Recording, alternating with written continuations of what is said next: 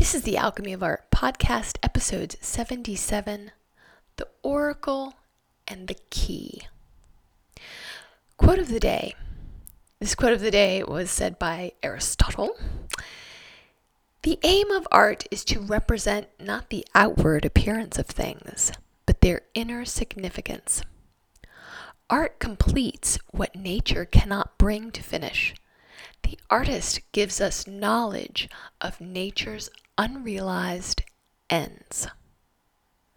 Hello, everyone. The purpose of this podcast is to explore creative ways to transform our lives.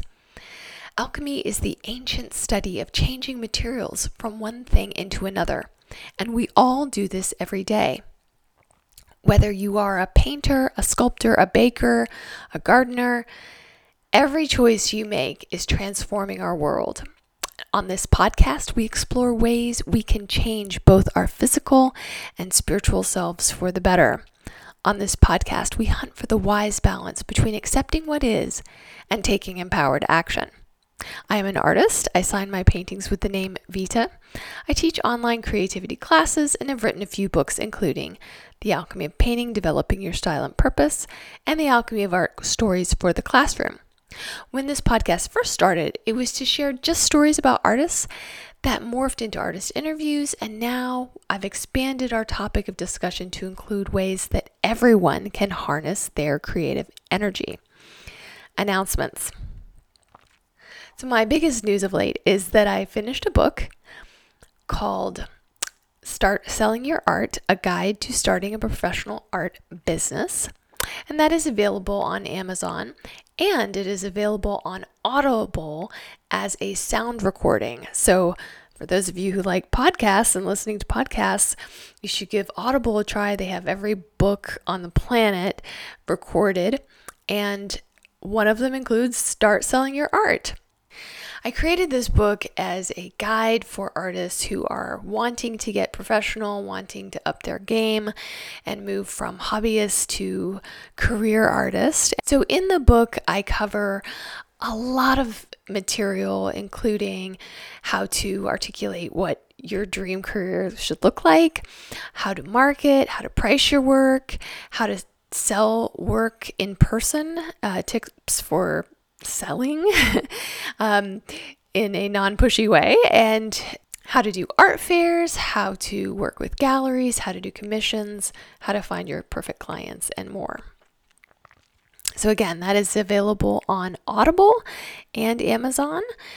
The title is Start Selling Your Art A Guide to Starting a Professional Art Business. If you would like to receive inspiring artwork that I have made recently and updates on my juicy new projects, I welcome you to go to my website, which is studioalchemy.art, and sign up for my art newsletter. Now, for our topic of the day. The topic of the day is kind of a funny one. I titled it The Oracle and the Key. And I'm going to tie together two things I've read about recently. And ways they could potentially inspire your artwork. So here's the first one I read about the Oracle at Delphi. Now, Delphi is a historic site, it was a, a temple on the top of a mountain in Delphi, Greece. And at this temple site, there, for many, many, many years, from about 1400 BC to 381 AD, so a long time, there was an active temple there where people would go to have their fortunes told, basically. But the fortunes were not done in the way that you might think of, you know, a gypsy fortune teller today. They were done um, in different methods. Okay. So imagine yourself as a pilgrim and you are walking up the side of the mountain.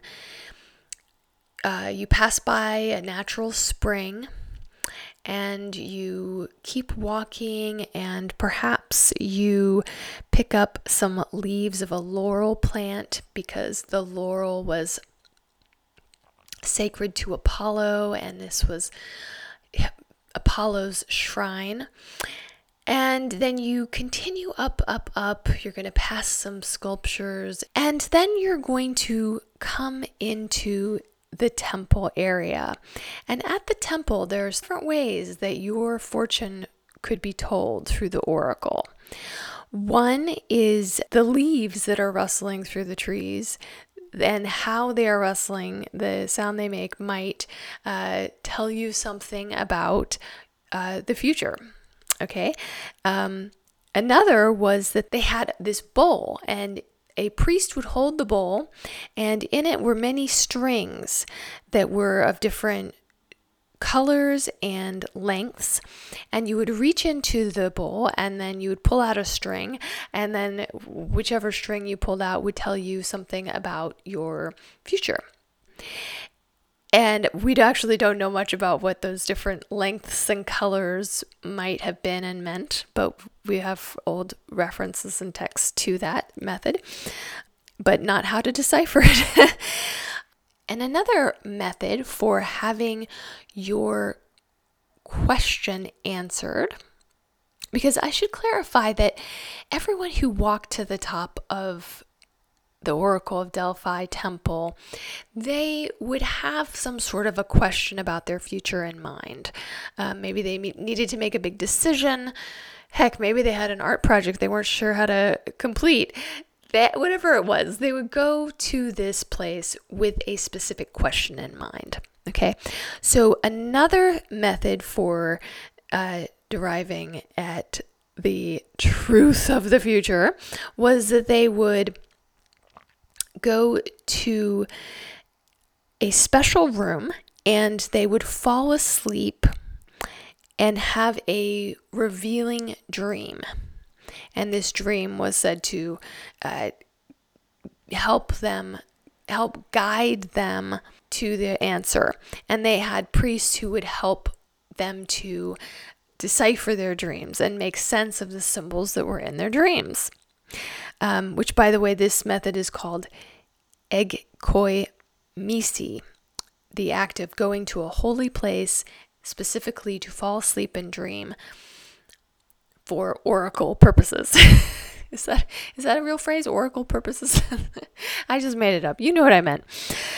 And then finally, the fourth way you could get at a an oracle reading if you will, is to go on a day when the Pythia was going to do her predictions. And this is probably the most famous image from the Oracle of Delphi. There's been different paintings that have done through throughout the years on this subject. So imagine that there was a woman who was sitting on a cauldron and it's um, a cauldron that's sitting on a tripod, and below her, there's a crack in the earth where gases are coming up through the crack. And she is sitting there on this one day per month. She's been ritually cleansed. They've done a, a sacrifice with some sort of animal. And then on that day, she can sit there and make predictions for people who would come in. So you could go ask her um, the answer to your question. And there were a lot of people in ancient Greece who would go to uh, get specific readings from the Pythia and from the other methods, the dreaming and the, the strings and all of this. Um, and famously, some people in ancient Greece made major decisions about what battles to go into and how to deal with politics because of what the oracle had said. Um, I should add that the gases coming out of the crack in the earth that was underneath the Pythia, the woman who's sitting on the, the cauldron, uh, we think that these gases had hallucinatory elements to them. It's debatable which type of gas was coming out, but there are gases that are underneath that uh, sitting in the rocks w- underneath the mountain, and we think those were coming up through the crack, and that was making this person have these hallucinations. And it was apparently very hard on the women who were given the job of Pythia. Okay, so why do I share this with you? Um, first, I thought, oh, I just want to share it on the podcast. And I thought, well, it's a little off topic, isn't it? It's not. It's not exactly about art. But here's something that I've started doing in the past few years, based on my readings and study of dreams, is whenever I have a question in my mind, whether it is how to deal with a creative art project or a question of how, where to go in my life, I will sometimes lie down, put myself in a dream state, and think about that thing and see where my imagination and my mind goes. The idea of which being that if I can see and open up to my unconscious mind and my unconscious feelings about the subject that I might have an inner knowing, uh, a, a more intuitive sense of how I should approach the subject. And there are a lot of different people who have done this method historically. You can, you could say it starts with those ancient cultures people going to Delphi and other places to have dreams that would help them uh, make decisions. A few artists who have done this are Francis Bacon. Francis Bacon wrote, If I sit and daydream, the images wash by like a succession of colored slides. Van Gogh wrote, I dream my paintings, then I paint my dreams. And then finally, and this is the one I really want to talk about Salvador Dali and his surrealist friends, they used dreams to channel their unconscious and to get art ideas. And Salvador Dali wrote a book called 50 Secrets of Magic Craftsmanship. And in it, he talks about this the uh, key method. so uh, what he would do is he would sit down in a chair and he would have a key, a heavy, old-fashioned key in his hand. Okay, and he would relax and he would think about the art project or problem or whatever it was that he wanted to solve and he'd think about it and think about it and allow his mind to wander and daydream. And then the second he's really starting to actually fall asleep, his hand would fall and the key would drop out of his hand and onto the ground. And then that sound would wake him back up. And he wanted to wake himself up quickly because if he woke himself up quickly, then he could write down the ideas and images that he had seen in the daydream and articulate them. Because as we all know, we oftentimes forget our nighttime dreams because of the long cycle that the body goes through with dreaming. And by the way, I would highly recommend that if you want to remember your dreams for just analysis, or if you're doing this key method to get new ideas for your artwork, um, write it down. Always have a notebook where you write down those dreams, whether nighttime or daydreams or whatever. So, the whole idea of this is that we want to get at our unconscious mind because our unconscious mind is more um, it is closer to our instincts. It's closer to our bodily self. It's closer to our primal human urges and perhaps at the true nature of who we really are. So a lot of artists and a lot of you know psychologists they want to get at that unconscious mind so that we can get closer to our true nature and certainly our true nature i think will ideally show us symbols images that will resonate with not just our personal selves, but with everyone. And this is what's called an archetypal symbol. When you have symbols that are from our primal bodily instincts, those images ideally should be universal and tell us something about the human experience and something about every person that lives on the planet, not just ourselves. So let's go back to our quote of the day by Aristotle. Now, Aristotle, I wanted to kind of tie in with him partially because he is an ancient Greek, right? And, you know, he certainly would have heard of the Oracle of Delphi. His quote was The aim of art is to represent not the outward appearance of things, but their inner significance. Art completes what nature cannot bring to finish. The artist gives us knowledge of nature's unrealized ends. So, what did he mean by this? I think it's funny because the first time I read this quote, the aim of art is to represent not the outward appearance of things, but their inner significance, I thought, oh, that sounds like, um, you know, one of the uh, expressionist painters because it's talking about how the purpose of art is to bring forth our inner feelings and experience of life on this planet. And then Aristotle goes on to say, Art completes what nature cannot bring to finish. The artist gives us knowledge of nature's unrealized ends. So, in that, he's saying that nature and the, the true nature of things, the essence of things, is reflected in artwork and it's showing us, giving us knowledge of ourselves and the way things are. And and he's partially responding when he says this to Plato. So Aristotle was Plato's pupil. Said another way, Plato was Aristotle's teacher. and Plato had this notion that art was just fakery because it's just trying to copycat the natural world, but it's not actually the natural world. So if you have a sculpture of a man, it's not actually a man.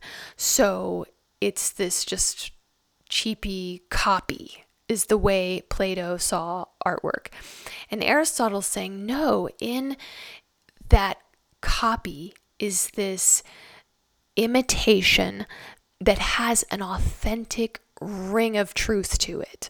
It's mirroring, it's reflecting back the natural world in a way that is authentic and wonderful, and we can learn about ourselves from it. So, having said all this, I invite you to try the key method, to try the uh, Oracle at Delphi method of egg koi misi. I have to look at, at the piece of paper and read it and, and, and sound it out. E G K O I M I S I. Egg koi misi. this method of using your dreams to get at the answer to a question, any question, whether creative or uh, how to deal with the things that are going on in your life. Try it out. Try Salvador Dali's key method and see if you come up with creative new ways to solve the problem. One of the ideas behind this is that we know deep down how we should or could solve a problem. If we can just quiet the analytical mind, the ego mind that's constantly swirling and planning, if we can quiet that down and get to the inner realm of ourselves, perhaps we can get at a more authentic truth. That's the ideal. Uh, have fun, sweet dreams, everybody. And until next time, this concludes the Alchemy of Art podcast. May these thoughts and stories comfort and heal your spirit. May you be filled with inspiration. May you be like the lotus flower and build your home in the muddy water. May you find your voice.